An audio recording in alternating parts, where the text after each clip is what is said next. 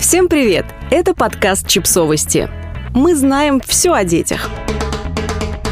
Как устроены летние каникулы в разных странах? Вы когда-нибудь задумывались о том, что школьникам в России повезло куда больше, чем детям в других странах? Ведь трехмесячные каникулы встречаются не так часто. Во многих странах отдыхают куда меньше. Мы узнали, как организован летний отдых по всему миру.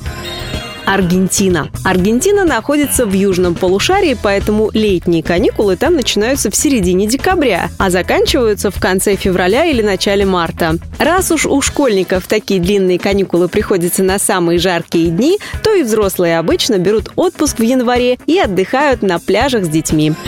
Австралия. В Австралии летние каникулы тоже начинаются в декабре, но заканчиваются они в конце января и длятся примерно 6 недель. Хотя в самых жарких регионах детям дарят дополнительную неделю отдыха. Учиться в такую погоду они бы все равно не стали, ведь не смогли бы выбраться из бассейнов. Индия. В Индии продолжительность каникул тоже зависит от региона. В одних дети начинают отдыхать в марте, а где-то в мае. Новый учебный год начинается в июне или июле, но едва ли хоть один ребенок на свете добровольно согласился бы учиться в школе в Кашмирской долине. Ведь там летние каникулы длятся всего лишь 10 дней. Великобритания. В Англии школьники отдыхают с середины июля до сентября. Таким образом, каникулы длятся примерно 6 недель. Такие же летние каникулы у школьников Уэльса. А вот в Шотландии и Северной Ирландии они дольше – от 8 до 9 недель.